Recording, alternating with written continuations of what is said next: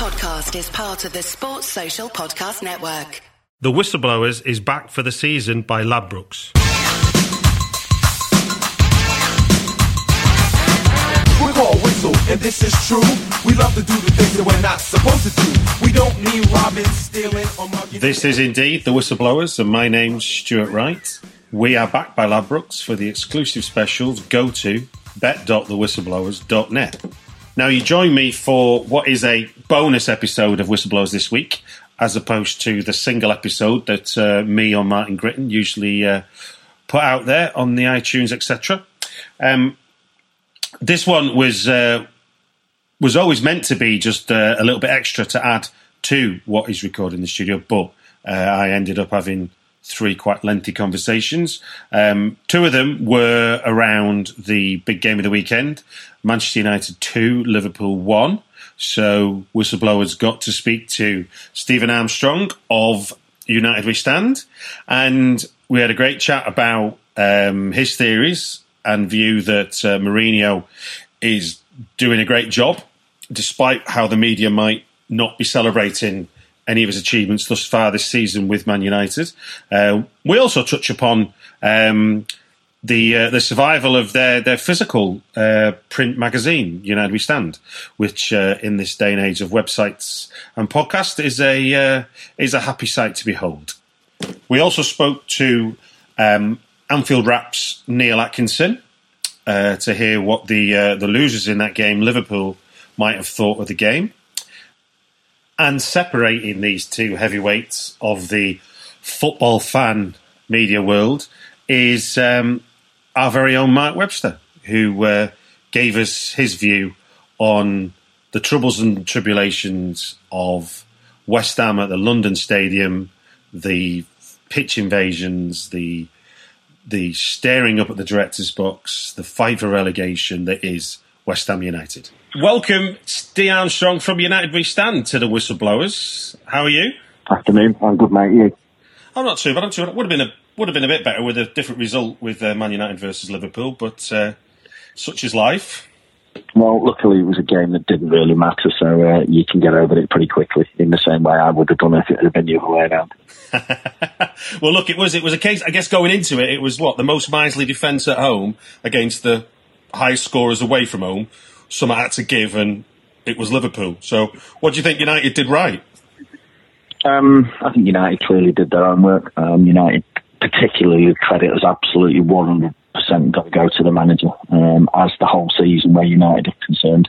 You know, I think whenever a team overperforms, um, you've got to point at the manager and say, top job. And, you know, Jose Mourinho is an, he's an easy person to beat up in, in the media. I think he's, you know, there's a lot of lazy comments about style of play and defensive this, defensive that. But ultimately, the man's a master tactician. Um, he's picked United up from a pretty dismal place where he found it, and he's um, moving the club forward almost um, week on week. So um, he deserves huge, huge, huge amount of credit for the job he's doing at United. Um, I think he knew full well what was coming um, from Liverpool, and uh, I think he just had a better plan than than Klopp, and I think he he showed there and then what weaknesses Klopp has as a manager. You know, no doubt about it. You know, when he's this attacking, gunslinging approach. Um, that, uh, that Liverpool have. It's great to watch, um, but ultimately, if it doesn't take you to places where you get silver things to lift into the sky at the end of it, then you know it's not. It's almost pointless. So, you know, people will always go on about how entertaining this, that, and the other is ultimately, but it soon runs dry that um, when there's no end products. And you know, I, I came from an era where you know Liverpool fans at the minute sound almost as as sort of pathetic as Manchester United fans like me did in the 80s, where we used to get off on the fact that we played great football, we were attacking, we had wingers, um, and yet Liverpool fans used to just laugh at us by winning the league every year and, and European Cup. So it's a bit of a role reversal on that front. But, um, you know, in terms of what he did well, you know, he had a plan, and he managed to snuff out you know, the three brilliant attackers, um, particularly Salah, who I think is player of the year. Um, and I even put him ahead of De Bruyne on that Really? I think he's done, yeah, absolutely, 100%. He's been exceptional. Um, you know, I think ultimately De Bruyne is, he's surrounded by great players. Um, I think really great players lift. Because I don't think Liverpool's a particularly great side. I just Mm. think what you've got there is this um, one player in particular there he's raising the standard of all of those around him. And, um, you know, I think you look at how many players since Salah's come to Liverpool have, have gone up and much Firmino being the classic one. Um, you know, I think he's, I think he deserves a huge, huge amount of credit for that. But um, Mourinho did a job on him. You know, he got Ashley Young to do a right job. I was going to say Ashley Young is a, is a, Ashley Young's a converted fullback who was bought for his attacking talent, and yet he was like the most battle scarred fullback, putting someone in his pocket, wasn't he?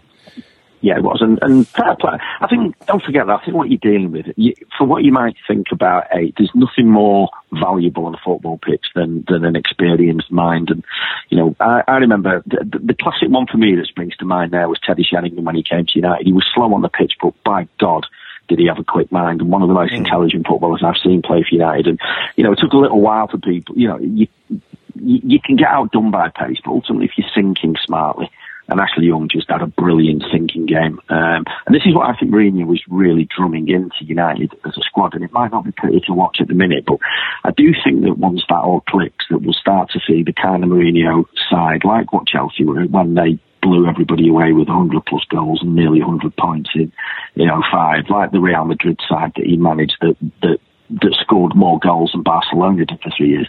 Well, I think once he's got that embedded into the team, we'll see a bit more of that. But he's, t- he's teaching Manchester United players to be intelligent within the game and to have plans and to be able to make changes. And you know, when you look at the number of games that Mourinho's lost since he's been at United, I think he's I think he's played now something like 110 games, and I think they've lost about 13 or 14. Well, I must admit, I've, record. for the for the Sams have tuned in to United We Stand podcast, it's I've been I've been interested into how you talk about is man management. So not even football management, just how he is as a manager. You talk, you compare it to your life in your kind of your corporate world and whatever, and you can mm. see the parallels. It's interesting that you look at it that way. It's not that's not heroic, is it? That's just doing a good job, isn't it? Yeah, good leadership, um, mm. and good leadership and man management ultimately becomes a really, really integral part of, of leading an organisation, which he is doing. And, and you get this, listen, and Klopp's got Liverpool firing because he's equally very, very good at it. I just think he lacks the ability to defend the game. And I've said this so, so many times. I'm bringing it back to your question about what did he do well. Um, Mourinho's got in his locker the ability to win any game in any style that he thinks is right. And I'm sorry for the purists out there, um, but we're not there to entertain neutrals. We're there to win games of football and ultimately win trophies. So, you know, if we've got a manager who can do that, um, and I you know, I, I, used to be a chess player, me, and I love people who can think and be strategically brilliant. And, you know, I really enjoyed watching some of the pieces of this jigsaw that Mourinho's piecing together mm. starting to come to place. And he's got people who who are suddenly starting to play better than what they were capable of. And, you know, we've still got players in that side that you know, we ain't going to win Champions Leagues with, and we probably won't even win a title with. So he's got that still to deal with. But his job at the minute is this is what I've got in front of me. So how do I get the best results for my football club and the people that follow me um, out of that? And you know, for him to be you know, he's got a defence that I don't think he can trust particularly much. I think they've all got a rick in them every now and then. And you get games like the weekend where they just all have a decent game and then there's no outdone. But um, but even then, you know, that moment of madness from Ernie Bailly, when he's, I'm still not sure what he was particularly doing. They've all got that within them. So, you know, he knows that they're quite open at the back to either mistakes or to pace.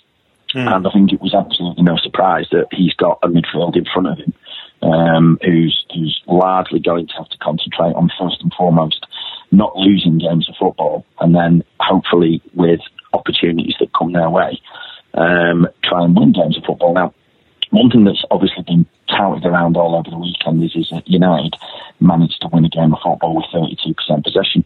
Well, you can slag that off all you like. I think that's an exceptional level of performance and the level of achievement because ultimately he knew what he was going to be up against. Every single United fan going in that ground knew that Liverpool were going to have a lot of the ball and that the front three were capable of tearing United to pieces. For Mourinho to con- construct a winning side out of 32% possession is exceptional management, exceptional coaching. Is it pretty? Probably not. Um, does that something that's sustainable at United? No, it isn't, because ultimately the expectation will be that he builds on that and then starts to get towards some of the more traditional things that United are associated with. But one thing Mourinho is, is, is, the ultimate pragmatist, and he'll know for, first and foremost, I can play the most. If I start playing entertaining football every week and get a B2 3 um, you know, every week, then at some point he's going to get fired and he doesn't want to do that. So, you know, I think all of the points about defensive football and this, that, and the other, the observations are absolutely right. But I think what people have got to put it into perspective is, you know, where's Mourinho at? What's he got at his disposal from a defence point of view? Um, and he's just doing the right things. And well, no, most I think, people United realise that. I think taking your chess analogy, you know, it's sort of uh, uh, as much as losing you never like to do. It was a it was a cracking game of football, and, and the irony was Klopp talks about football being about moments, and two of the key ones were clinical ones by United, where the ball went in. Hmm. So, yeah. you know, 32% possession doesn't matter. In fact, I mean, I think Liverpool yeah. beat City with 40% possession at Anfield. You know, it's yeah, like, it happens. It's interesting though because uh, somebody showed me there was um, there was a time where United, Chelsea beat United one 0 with mm. it was almost like a role reversal a couple of years back, and mm. you know it was like it was I think it was Mourinho against Ferguson you know, we had 70% of the ball, we had 80% of pass success rates, then we had like 18 shots to their three, they had mm. one corner, we had 10. At the time, that was described in the media as a masterclass of tactics by Jose Mourinho. Now, because he's in a reverse scenario and he's just easy to get at because of A, who he is, and B, now where he's managing, you know, it's almost like the hypocrisy of people in media about things like that. You know, it reeks to high heaven. The reality is, is he's taken a Manchester United side, a broken Manchester United side, from sixth place and nowhere. He's already won two trophies. He's taken that side from sixth into what at the minute is a comfortable second. Um, they've already surpassed last season's goal tally. They've already surpassed last season's win tally. It's almost impossible for people to say that he, he's not done a great job of progression. The elephant in the room where United and everybody else are currently being talked about is Manchester City, Pep Guardiola and what he's got down the road. And that's what people have got to, you know, aspire to be, I'm afraid. But, you know, he's doing a really, really good job. And as much as I think people would rather United were playing more attackingly and not setting out to not get beat, I think pragmatically that's what he's got to do at the minute. I think if he carries on doing that season after season, I think that that's going to change the landscape of that in terms of expectation will change. But you know, for now he's doing exactly the right thing. And one thing I want from a Manchester United manager is and you saw it, you know, you look at his his whole demeanour. You know, and we had a piece in our last mag, just a little snippet about, you know, we, we get little bits of insight. And that guy is absolutely loved by just about everybody at that football club, and he's loving life at Manchester United. And you get the sense with Mourinho that this sort of this sort of almost this troubled person striving to find something that made him happy all of these other clubs that he's been at. You look at him now, you know, his demeanour in press conferences is a lot more controlled. His demeanour on the pitch and on the touchline is a lot more controlled. He just seems to be at peace with himself and with what he's got going on around him. And I quite like seeing that Jose Mourinho, but you also want to see the Mourinho who, you know, every now and then lets out the old Mourinho, shows a little bit of his snide side, like he did in the press conference where he literally dismantled Conte in, in the That was quite remarkable. That was quite remarkable. It was, it was an astounding piece of rehearsed. He, you know, you could tell it was that well delivered. He said the night before. He, you could just see him stood in the mirror, probably practicing that, can't you? But he's in a good place, and you know, re, you know, regardless of what people think, um, the winner of that game at the weekend was Jose Mourinho and yeah. his tactics and the homework that he did, and he did a far, far, far better job than what his counterpart did. Now, one last thing before you go. Uh, we're, mm. we're, entering springtime and it's going to start warming up, which I guess for you and your guys outside grounds is a, is a welcome, welcome sight and feeling, I suppose. What's the, I mean, and you're one of the few that are still, you know, you haven't, you haven't gone to all online yet. So what's the world of physical fanzines like in 2018? Yeah, I mean, obviously United We Stand has been there for a long time. Um, 29 years. It started in, 1989 with Andy Mitten, um, and he's still the header. He's still yeah. his absolute baby and his absolute priority. And you know, the ethos throughout of us all is that um, as much as we embrace the digital age, obviously podcasts and various other things, like because you know that's what people want. Um, mm. We will always, always have the printed fanzine absolutely at the centre of what we're here to do. And you know, it's uh, for me, a staple part of match going culture, the printed fanzine, something you screw up and put it in your back pocket and you read. You know, it's just an important part of match day culture, and, that, and it really upsets me and everybody else when we hear about fanzines going to the wall, largely because of print bills, largely because of you know the fact that people don't want print anymore. But yeah. you do get some as well, and you know, but the one I always point out when asked these questions, when when when Skies Are Grey Everton, they they they didn't run out of content or or had issues with print. They just run out of people who stand outside the ground and sell it. And you know, the fanzine seller is one of the most important parts of the fanzine culture, and having people who'll be happy to stand there you know, um, in all kinds of weather. And mm. certainly being in Manchester, that tests you on the weather front more than it does in Manchester. I imagine it does. oh, mate, but December, honestly, the December just gone. I mean, I've been doing this for decades, as as we all have. Um, I'm 46 years of age. I don't need to do it. I do it because I love it. Um, you know, it's it's actually it's actually quite therapeutic, believe it or not. To, in a in a when I've got other things going on in my in my life and in my work, it's actually nice to stand on the street for three hours and watch the world go by. But December, particularly, where the weather was hanging, the wind and the it was it was seriously grim. And, you know, it hits your morale as a seller. Um, it hits your mag from a sales point of view because people don't want to stop by. And, you know, it, it's a challenging time. And, um, you know, that added to all of the other things I described before. Um, you know, any fanzine that's still going in print gets our respect massively. But, you know, we've still got great content. We've got a load of good writers.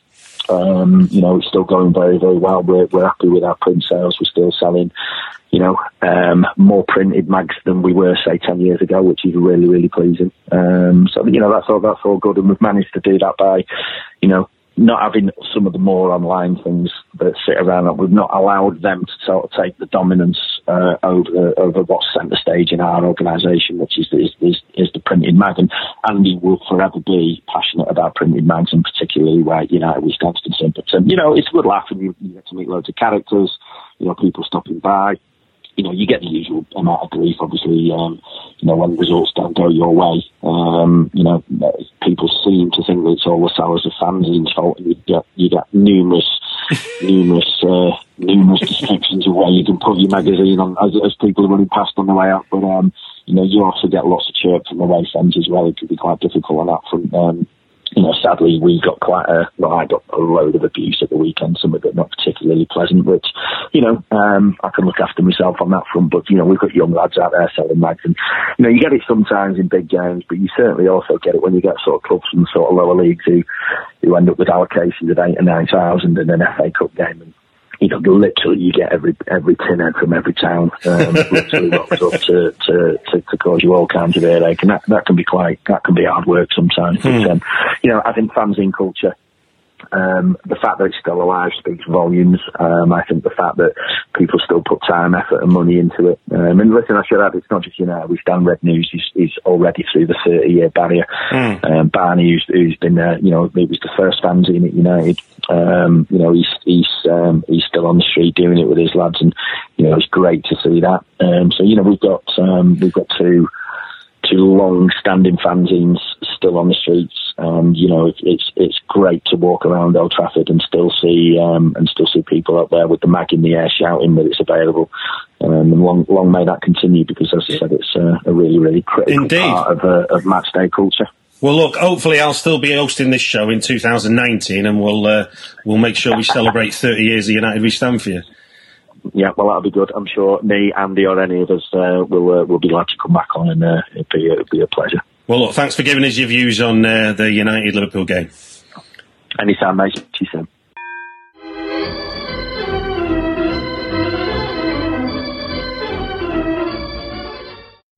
The Whistleblowers is back for the season by Ladbrokes. Thank you, Steve, there, to giving us your insight into Man United and fanzine culture. Uh, welcome the rose between two thorns, the meat between two slices of roughly cooked bread, I think. Um, Mark Webster. Hello, Mark. Hello there. Yeah, yeah. I'd like to think. Yeah, you know, whole meal. Take what you like. I don't mind. I will be any form of meat product you need in this particular situation. Which would be better than the situation that makes me call you to ask about West Ham. Oh yeah, I was well. I was in the middle of that as well. Strangely enough, yeah, it's an interesting position to be in. Yeah. Were you looking uh, at the director's box, or were you heading for the tube? I I I found myself. I, found myself deliberately not looking at the director's box because I don't need to look around and peer to know what's going on because mm. it's happened before, it'll happen again.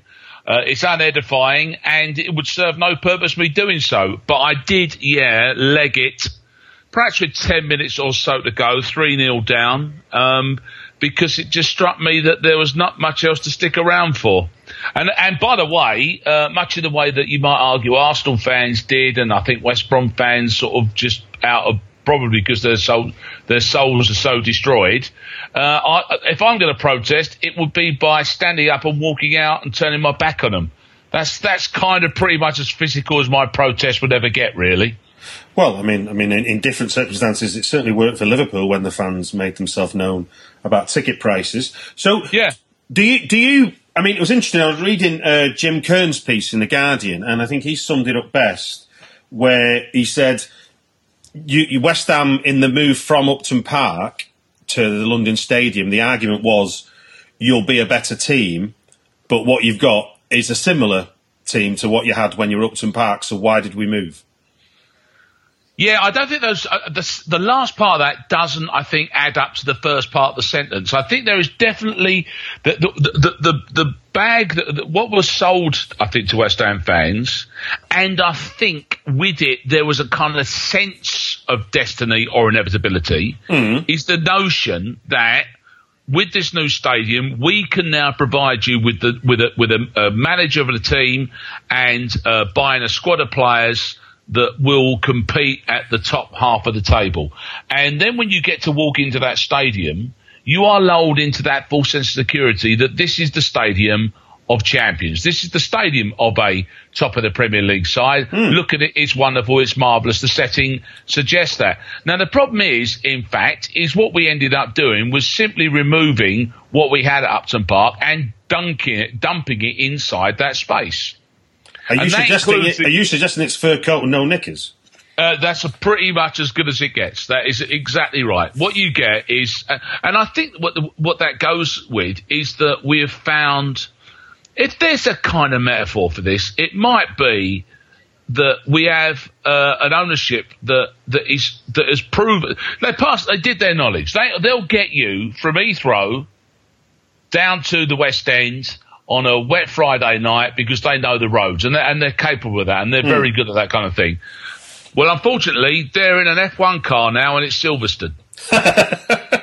and and and I just don't think they. I don't think even they anticipated. I think they were perhaps as starry because they are fans. Mm. You know, you've got two men of fans. I think they were perhaps as naive and starry-eyed, or arrogant and stupid. Mm. You know, there's there's variations on the theme there as the rest of us were. We got caught up. I think a lot of the fans, and patently you still had the naysayers, but a lot of naysayers, I think, were drowned, uh, sort of like dwarfed by the fact that you got 55,000 or something like that turning up. Mm. And a lot of people buying into it. Excuse me, Stu. I think the bottom, there's a really simple bottom line to this all.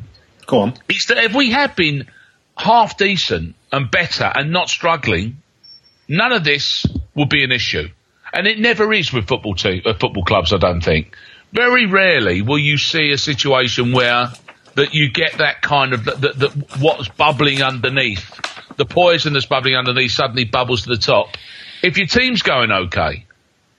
Well, I, I seem to remember conversations you and I had when you were flying in your final season, where it was almost like this will come back and bite us well, I mean, that, that, I always said that that season was unreal, yeah. and that the following season would be equally unreal. Mm. This was meant to be the year where you kind of got some sense of normality, and what I'd have taken would be perfectly adequate. But we haven't even managed perfectly adequate. In fact, it's you know it's it's got worse and it's dangerously bad, and what goes with that is all of the combination of things that emerged is that, that, that we that we get rid of a manager that was popular but couldn't really do the job and it was made clear by owners that it wasn't the bloke they wanted in the first place. They then bring in a man who's who's who's been a serial failure of recent seasons who seemed to straighten sort of like steady the ship and then it started to you know it started to tip over again. Mm. Uh, players have been bought for good money and sold again for good money. You've, uh, they've been loaned out. They've been they've been called out as no good by the by the people that employed them. Everything you add, everything adds up. It just there's, there's loads and loads and loads of little bits and pieces that have all come together to create that kind of toxic environment that that burst like a like a nasty spot on the forehead mm. on Saturday against Burnley, and and you, that's what you saw. You saw you saw some of the pus coming out. Well, that, it's, it's, inter- it's, it's, interesting, Matt, because I think it, it's there's, there's, I think there's an element of um, of faux surprise going on in the media, isn't there? Because on the one hand, you've got the strong argument from the West Ham fan base who are kind of willing to go with it, but, but over two years since being in the London, Sta- 18 months after being in the London Stadium, they go, well, do you know what? You've broken promises here, and you've not really invested in the squad like you like you suggested you might. And then within the club, there's disbelief that there was so much animosity and dark mood when Ashley Yeah. Barnes sco- takes the lead for Burnley. It's like that's such a disconnect, isn't it, in terms of a public face? But It completely is. I mean, because as I say, I, I think that there was, I, you know, I, I think there was a, a, a certain arrogance. There was still the basking in the glory of the fact that they had this, that they'd managed to secure, and with a brilliant deal, this marvellous hmm. venue.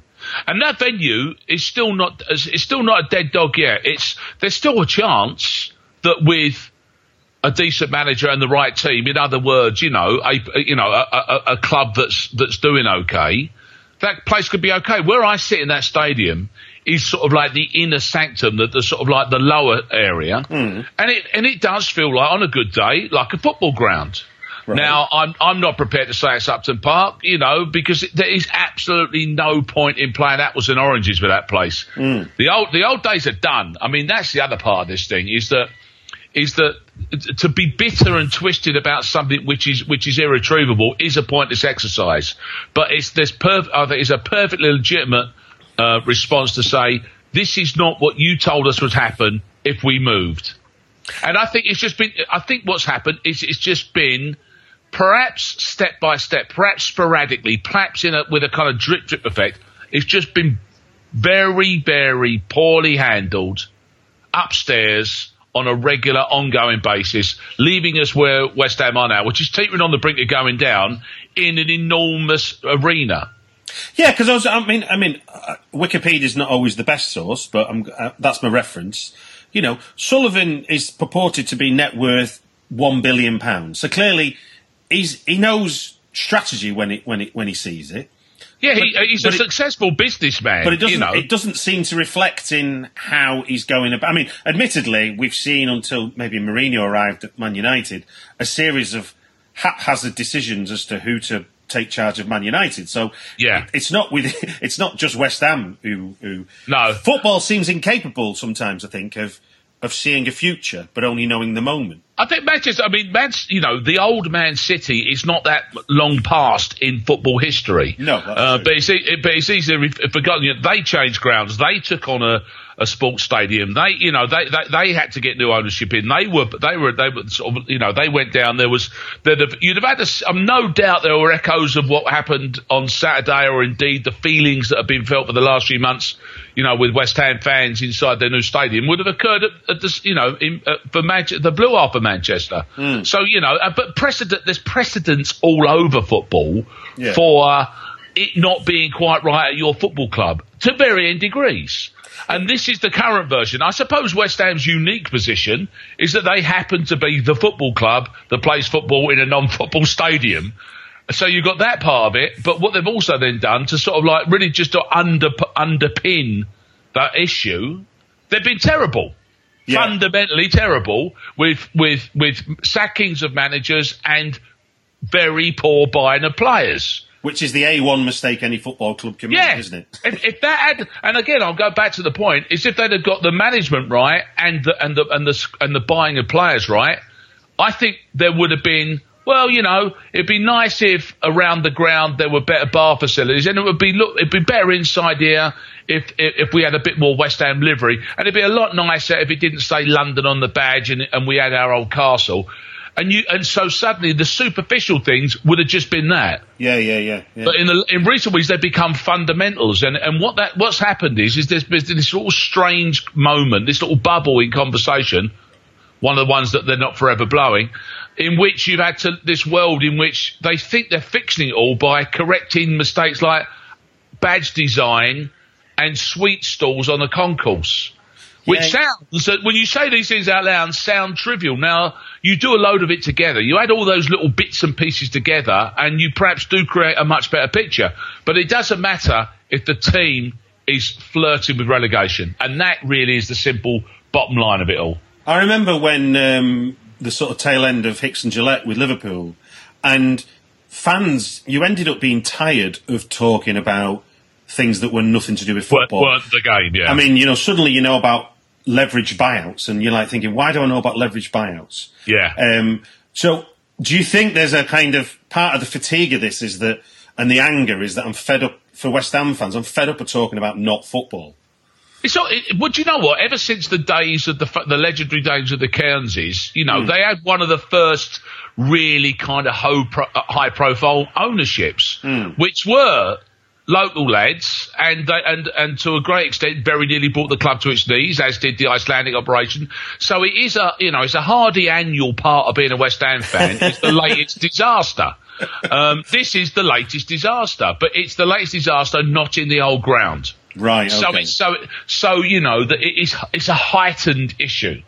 It's a heightened issue by the fact that we don't get to sulk, moan, bitch, fight, scream inside the Boleyn ground. We have to do it in this currently sterile space, which is ne- was never meant to be a football ground. Do you buy that the, um, the I think it's only literally the news coming out today as the I mean I'm sure this will make football f- West Ham fans feel happy as they go off for five days for uh, warm weather training in Miami! Florida. In Florida, uh, the fact that, that, that there's no quote to this, it's just that no players actually said it, but the players are fearing that the animosity towards West Ham is going to undermine their relegation fight. I'll have no, I, I cannot, I will have no, listen, I don't care if they go to Miami or not. There's a, there's course, a perfectly course. reasonable excuse, uh, r- uh, argument that says it, it's, you know, that for football players, that's a good idea is to go away and train in warm weather. Hmm. The fact that, and, and uh, I hate it when they take away those things because they make it sound like a holiday when they withdraw warm weather training privileges. Yeah, yeah, Like it's work, punishing. but in fact, they're meant to be going there working. So why are you, why, are you, why are you stopping? If you thought it was a good idea to take the, to make them a better team, why is it now a bad idea? You know, so that, that, that- I think that's a misnomer, but that's I don't think they're doing that one there. Um, I, I I will have none of this old fanny that it's now it's now the fans' job to pull together. To I tell you what it is. I give them my money and sit down. They get paid loads of money and run around. Yeah. I think you'll find that they're in the position to improve this, not me. Yeah, there's, there's a clear, there's a clear delineation of responsibility, I think, there in the Uh, yeah, and, and, and that tends to be, always tends to be, with those who are getting given the money to do it, not those who are paying for the privilege of watching it. So I'll tell you how you improve the, the, the mood in the ground is not being rubbish. You don't. You, the, the the the mood doesn't. Imp- the chicken and egg of this one is straightforward. The So- the football team do better. The crowd get the the crowd m- mood improves. It does not work the other way around. So, with, with hand on heart, then, is there, as a final question, is there three teams worse than West Ham to keep you? Yes, the only, the only, the only thing that you cling on to is the tragedy of watching Palace play really well in a couple of games and not getting a point. And I hate myself for thinking it, and then but quietly just go, thank God for that. Out of interest, is that? I mean, from a, it's this. I, I often do it when it's the you know the Liverpool's often failed races for fourth, and in recent years the race for fourth that they got last year, where there comes a joy from other teams losing that you, that seems almost equal to your winning. Oh no, it's it's, uh, it's it's some form of flagellation, isn't it? Really, you know, it's it's you know, you- it, it shouldn't feel so. It, it it it hurts, but it feels good at the same time. It's not. I mean, basically, you just need. You know, we're in that other position. We we need three. We need. We're crap. We need three crapper teams. And luckily, thus far, there's at least three deliveries. So, um, it, and and as I say, I feel terrible for that. But but but, I, but I've got to be honest with myself. Of course, I'm delighted that there are three teams who are struggling, Well, fingers crossed. giving you- us a fighting chance. Uh, by the way, when I say fighting chance, I just mean obviously on the field of play. Oh, I don't even mean on the field of play because that's where some of the fighting happened anyway. I just mean that we've got a chance as a football team to not go down. I must admit, there is there, there is something funny about how uh, a fan that goes on the pitch is suddenly no longer a fan, and the team that they support, i.e., the players on the pitch, will do their utmost to tackle said invader. Oh yeah, well, I mean, well, no one else will. So Mark, uh, Mark Noble, obviously being a, being a fan and a player at the same time, so he, he was he was perfect. He was he's absolutely fully qualified to be the man who brings a fella to the floor like like WWE. But um, no, uh, uh, listen, uh, and this is the other sort of part of this as well, is that there was so much talk about, you know, before this game with the march that was called off mm. and the phrase real fan crops up. It's, again, that's a, that's a bogus phrase. I don't buy into that because every fan's a real fan. They just, they just do their fan thing in a different way. Some think they're more special, more important, more intensely a fan. Good luck to them. But they don't represent me. i I'm a fan in the way that I am. Mm. So are other people. Um, and I think you saw clearly is that that during the game of football, you had six or eight fellas run onto the field of play. I think probably thinking that they had the spirit of the of the stadium with them in in, in running on the pitch to display their anger to the board. Where in fact they found that you had a the, the, the vast majority of people seem to think get off the pitch, we're playing a game of football. I like the fact that they were cheered and booed in equal measure. Yeah, well, I, I, I, think, well, actually, I, I, don't think that's the case, to be honest with you. I mean, uh, you may have got the sense that there was cheering. You may have got the sense that, that the first, uh, you know, the first fella might have been treated like a streaker at cricket. Yeah. But after that, it, be, it, that, it was not that at all. And, uh, and even it, it, just him as well. There was pretty much anyone who thought it was fun or funny was drowned out pretty quickly by people who realised that, that a game of football and their team was being jeopardised. And let's be honest about it, they could probably very easily have the finger pointed point and saying, I mean, West Ham have got plenty of ways to lose a game of football. What they don't need is, is help from their fans by coming on the pitch and completely disrupting what's going on. Indeed, indeed. Well, look, thanks very much for uh, giving us, giving your insight there. Uh, much appreciated. And our final part of this bonus episode of Whistleblowers, we got Neil Atkinson of the Anfield Wrap to give the Liverpool side of the Man United Liverpool game. Hello, Neil. Hello there, Stu. Well, look, um, before we get into that, you've, as well as football watching and football podcast and website running, you also made a movie uh, called Native, a brilliant cerebral sci fi movie. Uh, starring Rupert Graves and Ellie Kendrick. Uh, and that's out now, isn't it? So how can people see it? Oh, people can see it from all the obvious places. So it's in Amazon, it's on Sky Go, it's on uh, Apple Film or iTunes. You can get it all through all of those places. Uh, it is available. It is currently, uh, I think it's on UK and US for all those places as it stands, uh, but it will be getting into other English-speaking markets as well. So if people do want to give it a little look, and you know, there's the scenery in there that you painted, Stu. If we all want to be honest about it, they can admire your work as well. uh, and so that is that is that is available uh, it's available from all of those places at the moment and will be for the foreseeable future as well. Brilliant, brilliant. Now, uh, Anfield Wrap is a rather sort of unique uh, part of football football fan culture in the sense that you've you've gone that stage further and developed a subscriber base that pays to access what you're doing, as well as as well as uh, the more traditional route, which I talked earlier with uh, Steve Armstrong about, which is selling fanzines. So, what what do people get for that? And how much well, is first and foremost, the, first and foremost, the Anfield Raptors do two free shows a week. Okay. Um, so they, they come out, they come out, tend to come out on Mondays and on Fridays. Right. Uh, so if people want to sample what we do, they can go there.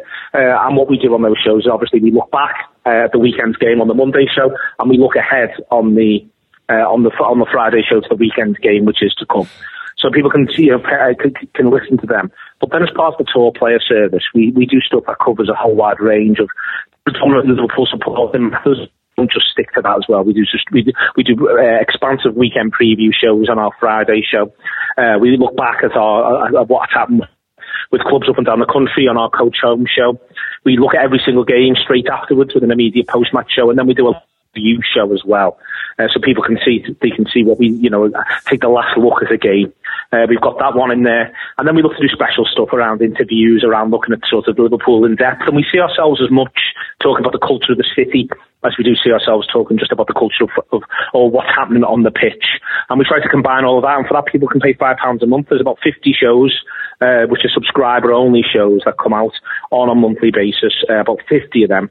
Uh, and we think that you know it's very much worth the money. And, and you know, we, we, we did a customer satisfaction survey, and a hundred percent of those who responded to the survey uh, said that they felt as though it was value for money. So we're really proud of it, really. So if people want to get on board, it's theanfieldwrap.com. I've just just before we get into the game, how have you found sort of growing the content you do and not needing to really? Because I mean, I listen to you a lot, and so I kind of hear the shows. You've not needed to get closer to the club at all at any stage. You've carried on being this fan powered output, haven't you? Very much so, yeah. And the way in which you do it is by having a really strong pool of, of contributors. I think one of the things that's missed about the Anfield Wrap is, in terms of people who've, who've sat in studios and talked about football with us in the last 12 to 18 uh, there's in, literally just coming to Liverpool and talking to us. There's probably now over 100 people. Mm. So having that breadth of voices and that breadth of contributors helps firstly represents the city, you know, and the city doesn't just mean people who are from Liverpool, but people who are here now, mm. because, you know, that's the sort of city Liverpool is. And so we get a lot of, a wide range of different voices. And, you know, that, that helps keep us sharp. And then it's a matter of being creative within that and also working out what those people want to talk about. You know, I've got, with the who are the best when they're given the opportunity to be funny, who's best when they're given the opportunity to be cerebral, who likes a good row. Mm. Uh, you know, we can we can work all of that out, and so that, that allows you to constantly be able to be fresh, and that's hopefully why it remains fresh. Really, we don't want to rest on our laurels, and we're we're always looking for new voices as well. One of our main things is you know is the idea that people can get into Liverpool to talk, then you know we'll give them the opportunity to do so. To be honest with you, and I, I, you know we'll, we'll give we'll give people a try, and we just look to look to keep moving forward in that direction in that vein. Well, more power to your elbows, sir. We can't put this off any longer. We're going to have to talk about Liverpool, uh, Man United. we're going to talk about Man United two, Liverpool one. Now, in the run up to the game, and I said this to Steve, so I'll repeat it to you. It was like they were the tight, tightest defence at home. We were the f- most free scoring away from home. But also, for the first time in my living memory, the bookies had us as favourites. Where did it go wrong? I think first and foremost, Liverpool Liverpool didn't quite manage to carry out their brand of football as well as Manchester United managed to carry out theirs, and I think that, that can be said across the course of the 90 minutes. That's not just sort of, you know, even when Liverpool were on top, mm. passes just weren't quite clicking as you'd expect them to. I thought Liverpool's movement and interchange wasn't quite present in the same way. And that's before you get onto specific individual errors and battles lost, to be honest with you. I think, you know, it, it wasn't as though Liverpool were kicking the door down. De Gea wasn't forced into great save after great save. And so that has to be acknowledged. You know, this isn't as something as simple as, as Liverpool, you know, per se, sort of turning up and doing the business. But nor, on, on the other hand, you know, I've seen Liverpool sides, and it's been the case that Liverpool sides, and it was mad that we were favourites. It's been the case that Liverpool sides, Liverpool sides that have won European Cups, Liverpool sides that, if you go back, won league titles in the 80s, would go to Old Trafford and fail to perform. And I don't think, being fair, this group of players exactly failed to perform. I thought they were scrapping until the bitter end. They felt that they were in it. They didn't wilt. And I've seen better Liverpool sides wilt, or at least Liverpool sides that are perceived to have stronger characters in wilt uh, under similar circumstances at Old Trafford. So I think all in, you know, there's, there's, there's a lot that Liverpool can take from the game as a positive. But the main negative that I'd take wouldn't actually be the individual errors. It would be that when put under a bit of pressure on a big stage. I think Liverpool's attacking players just forced things a little bit too much, just made poor decisions. And when they, when the pressure did come on and they were behind, they just weren't quite as crisp as we've seen them in recent weeks when the football's been a bit more straightforward. It's it's inter- it was interesting seeing how uh, obviously we dominated the ball, not necessarily the attacking play, but we certainly dominated the ball. Um, but something Klopp always says, which is that um, football's about moments, and Mourinho's gamble to be clinical in the moments he got paid off a treat, didn't it? It did, yeah, and that's down to your footballers. I mean, you know, managers can put the best the, the best laid plans in, but the footballers have still got to execute them. And you know, huge credit to Lukaku and Rashford.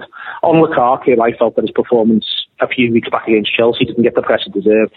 Mm. I thought that was an all-acting centre-forward performance that day, and for whatever reason, it was glossed over at the time. I think I think he's an oddly endlessly unfashionable footballer, Lukaku, and I think he's terrific.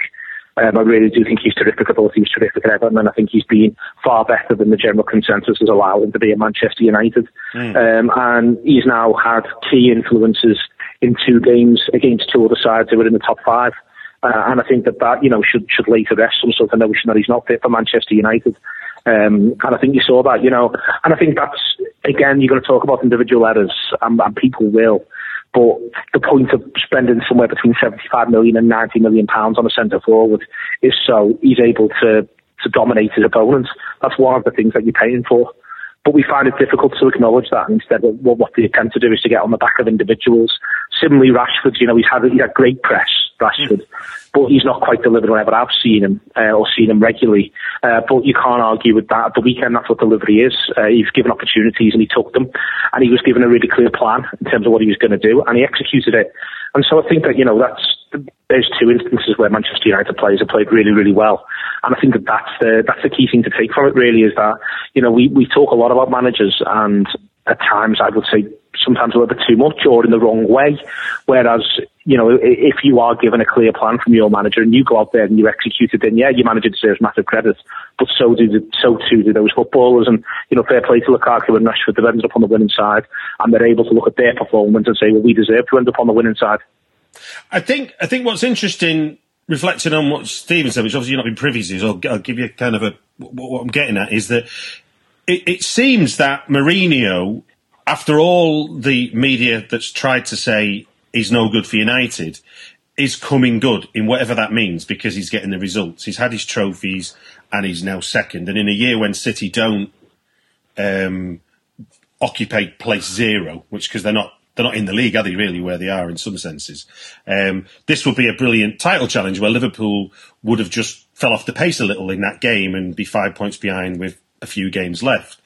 And yet, Mourinho's not had much credit at all, whereas Klopp has had plenty placed at his door, as has Pochettino, for the way they play football. There, there seems to me that this year, Mourinho's given us like almost like a, Mar- a Manchester United paradox. Um, that they are clearly a, a, top team in the league, but yet nobody wants to tell tell us they're any good. I, I think I, I was saying before the before the game they're obviously a really good side, but I think there's a big problem that if you if you, if you are the sort of manager and have the sort of managerial approach that bases itself wholly on results, mm. and then someone else gets better results than you, not a bit better, a lot better, mm. and if they also get their results that are a lot better, by playing significantly more attractive and aesthetically pleasing football, and they happen to play in the same city as you, then you're going to get grief. and I think that that's, I think that, I think, and I think that Mourinho's got a frankly cop for that to a certain extent, and Manchester United supporters have. Nothing to please Man United more than if they were playing horrible dog football and found themselves currently two points clear of Manchester City.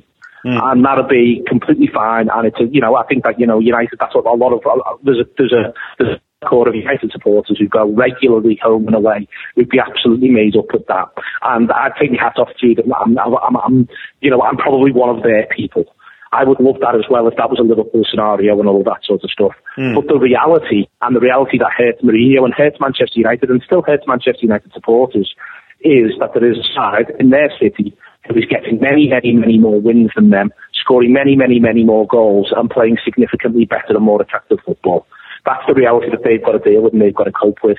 And as I say, you can undo that reality. If Manchester United go on and win the Champions League this season, if they win a Champions League and FA Cup double, everyone will say, you know what, they've done brilliantly, the manager's done brilliantly, so on and so forth. If though, paying very, very similar wages, spending similar amounts on transfers, if though they don't, uh, you know, they go out of the cup, they find themselves uh, going out of the Champions League and they only come second in the league, or even if they come third, then there will be criticism. Whereas what Klopp and Pochettino were able to point, at, rightly or wrongly, this only happens for a certain length of time as well before results become all important, is a progression and is an approach which is about something else. And they can, by being able to do that, they can really, you know, that, that's why they'll get themselves better press. But also because if we are all playing for second, then it doesn't matter as much. And so we're not all sitting sat around obsessed with results. We're not all going, oh God, who's going to, you know, how on earth are we going to win this game? What's going to go on here? Because if, as long as those two managers secure a top four finish, then they're able to say, yeah, that's job done. And by the way, everyone has a lovely time on the journey.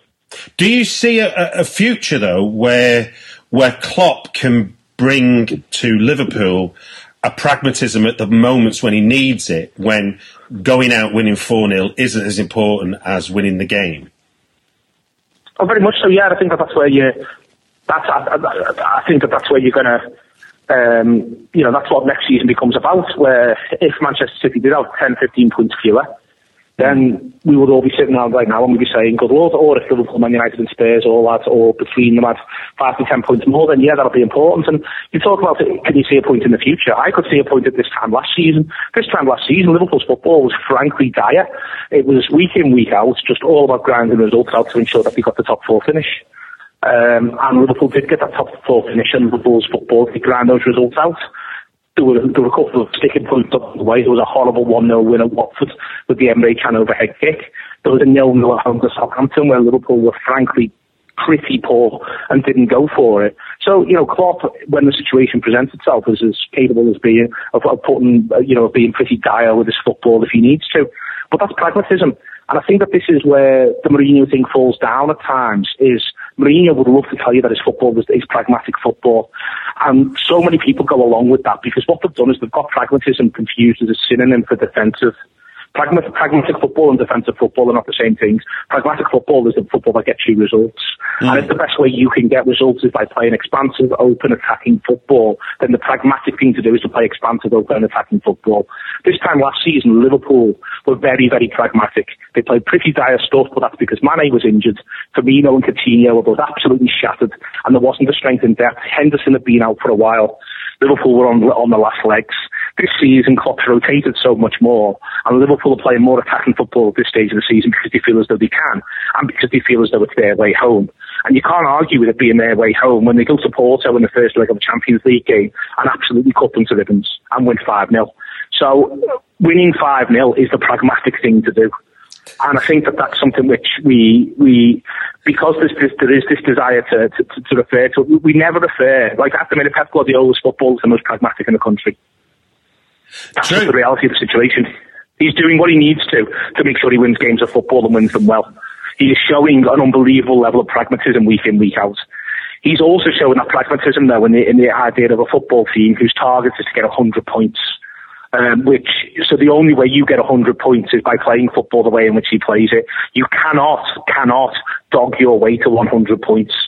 And this is the sort of the core question for everyone who's chasing Manchester City: is what's your way of not getting 100 points, say, but what's your way of getting 90 points, and will it work? Mm. And I think that that's where in the current climate with the current setup, where there, there will remain questions around all of Pochettino, Mourinho, and Klopp, and anyone else that you care to mention, as to what's your 90 point solution. Because mm. while I think that Man City may be poorer next season, I think that you'll still need to be able to get to 90 points to beat them whilst they may lose some of their intensity and some of the focus for domestic football, you'll still be able to do that. And I don't know if the attritional football that Manchester United seek to play will be the path, the way to 90 points, any more or less than, say, Liverpool's more expansive brew or Tottenham's sort of combination of the two, which is quite physically intense. I don't know what the answer is for any of those sides. Mm. And that, a lot of that's going to come down to the transfer market in the summer because it may well be a situation where, you know, whoever gets the transfer right will be the side that will come closest to genuinely being able to be, put some pressure on. Mm. Now, I, I, didn't, I didn't sort of prepare you for this, so if, you, if, it's not a question you, you can, you're, you're, able to answer, then don't bother. But before I spoke to you, I spoke to Mark Webster about West Ham and yeah. the, the, uh, the, the lack of relationship the fans have with the club and the anger, and I read it's aimed at the owners, which Liverpool I've sort of been there, done that in a very in a very dramatic sense, all the way to High Court. Um, is there, you know, reflecting on that time when you, you, you began to see the sort of spirit of Shankly take shape and get momentum that began to help with that from a fan point of view? What, what could you say to sort of West Ham fans about how, because they've had, they've had protests, I think, planned and then cancelled, planned and then cancelled. Fans are cheering people, fans are booing people from on the pitch. It's sort of there seems to be a very confused state, which I, I mean I've, I remembered it vividly, where it's that idea of you kind of go, can we talk about football, not not leverage buyouts and the like. I think the first thing they need to do is get a sense of togetherness. There was Spirit of Shankly it was always difficult because there were some people who were comfortable protesting and there were some people who weren't. Mm. But what there wasn't was a general feeling that all was right at Liverpool Football Club, and what there wasn't was opposing factors. There were people who were more I would say more lackadaisical about it, more complacent. But what they weren't doing was actually was trying to sort of present the view that no, actually everything is absolutely all right, and trying to present that, that view aggressively. So I think that the best thing that can happen is that West Ham supporters insofar as anyone is going to speak, they all need to speak with one voice. And if there's people for whom protest is not for them, that's absolutely fine. Mm. But there needs to be an understanding of what it is that they be able to speak together and collectively. I think it's a situation which is, you know, it's, I'm not going to say it's it's stable door and the horse is bolted because that isn't the case. But I do think that the the move and the fact that there was a there was a collective complacency around the move as though West Ham were going to kick on and become some sort of staggering worldwide football and force, when quite frankly there was there was literally no evidence to support that um, has led to, to this situation. But I'm saying this from my position where there might be West Ham supporters listening to this saying actually loads of us thought that at the time and they couldn't get that message out. And I think that the first thing to do is to try to get that message out, try to get a message that reflects what mainstream West Ham support and opinion is, uh, which is that there's got to be change. And I think that there's a fair few clubs up and down the country at the minute um, who, in the Premier League, who I think really do need to have a look at their board. So I think sack the board has actually become something that we say, we say less in football than we used to. I used to hear sack the board all the time when I was growing up. Mm. Um, and instead we become focused more on ownerships. Whereas I actually think that given the amount of money that television now provides, the vast majority of football clubs should remain and should be able to remain solvent. Uh, money should not be getting taken out of football clubs, but that's something for the FA to deal with sort of in general and en masse.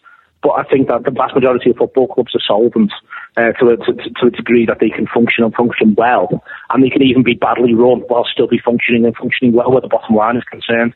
And so I think football clubs should be actually asking the questions to people who run them. And I think that in general, what we shouldn't do is talk off all lock of these people and presume because there are significant sums of money involved, these people will always be right.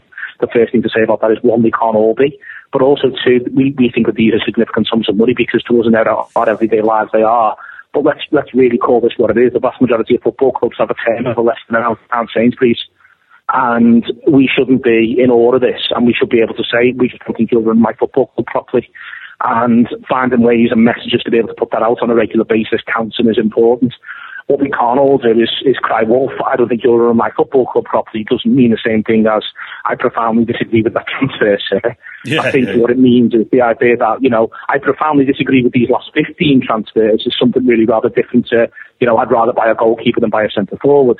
But I do think as much as possible, speaking with one voice, having a clarity around that voice, and, you know, being able to say, these are the people who, you know, we want to let these people speak on behalf of us and speak to football clubs is important. And the, the last thing to, the thing not to do is, I think it's fine to not be interested in this. I think it's fine to not to not want this stuff to be at the centre of your support in life. It's exhausting if it is the centre of your support in life. It really is quite a draining thing. And I take my hat off to those who, who are involved in supporters trust and the like up and down the country.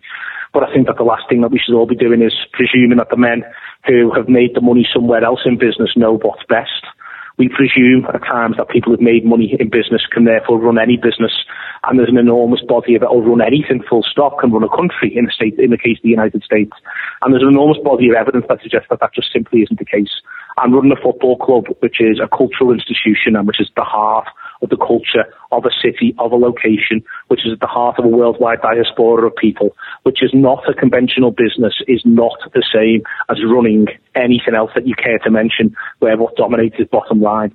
And I think that the sooner we understand and we make our football administrators understand that we demand they be better, we demand that they do more, the better we'll be. And just because the fellow who's, who's made some money in, in one business supports your football team, that does not mean he is the right man to run that club. No, no, no. It, it, it kind of feels like, culturally speaking, I mean, we, we, we could move to kind of like the opposite end of what was this hundred pound a week cap and breaking that, that, that should be almost like a cap on what money can be taken out. It's like you look at football clubs now and you feel like in an age of social enterprises, football clubs are the ultimate social enterprise in every town and city across Britain in many senses. Very much so, Stu. And I think that, that's the way in which they should be seen. They should be, they should be being run as social enterprises. Uh, and I think that, I mean, a lot of this strikes back at the fit and proper test, and a lot of it strikes back at the idea of what we actually want our football clubs to be. I think football clubs should be should be perfectly entitled to make money. I haven't got a problem with football clubs making money. I've talked to past and will write extensively. I'm p- perfectly happy with the vast majority of moves around kick-off times for television purposes. The reason why is because I think that that should be going back into things like, for instance, facilities and also to a reduction of ticket prices and make Peter pay for Paul a little bit. But as it is, if football supporters aren't careful, most of us up and down the country end up with the thin end of both wedges. Well, look, thank you for giving us your time on the whistleblowers, mate. Uh, I wish that uh, it had been a better result for you at the weekend. you, you got to lose football matches, it happens. Indeed. All right, well, that's been the whistleblowers. This is a playback media production. To listen to all our football podcasts, visit playbackmedia.co.uk. The Whistleblowers is back for the season by Ladbrokes. If you're a large organisation involved in managing, purchasing, or making decisions on software licenses, you need Livingston. Livingston provides the technology and a large team of experts to help you understand what software is installed on your network, who is using it, and whether you purchase the right number of software licenses to legally use it.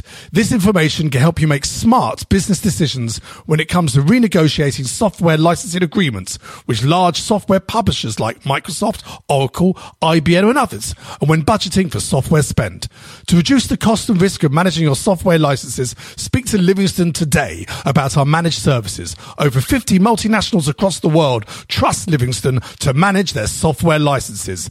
Visit livingston-tech.com for more information. What's your thoughts on Fulham? Chances are you don't think about them too much, but nice away day by the river, used to have a Michael Jackson statue, and once did quite well under Roy Hodgson. But that's probably about it, because chances are you're not a Fulham fan. However, if you do know someone that supports Fulham, maybe a mate or a colleague at work, please tell them about the Fulhamish podcast that I host every week looking at each Fulham game as it comes and goes, with a nice bit of quirkiness and humour along the way too.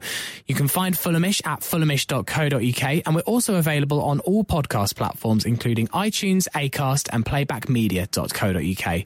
That's Fulhamish, your weekly independent Fulham FC podcast. Sports Social Podcast Network.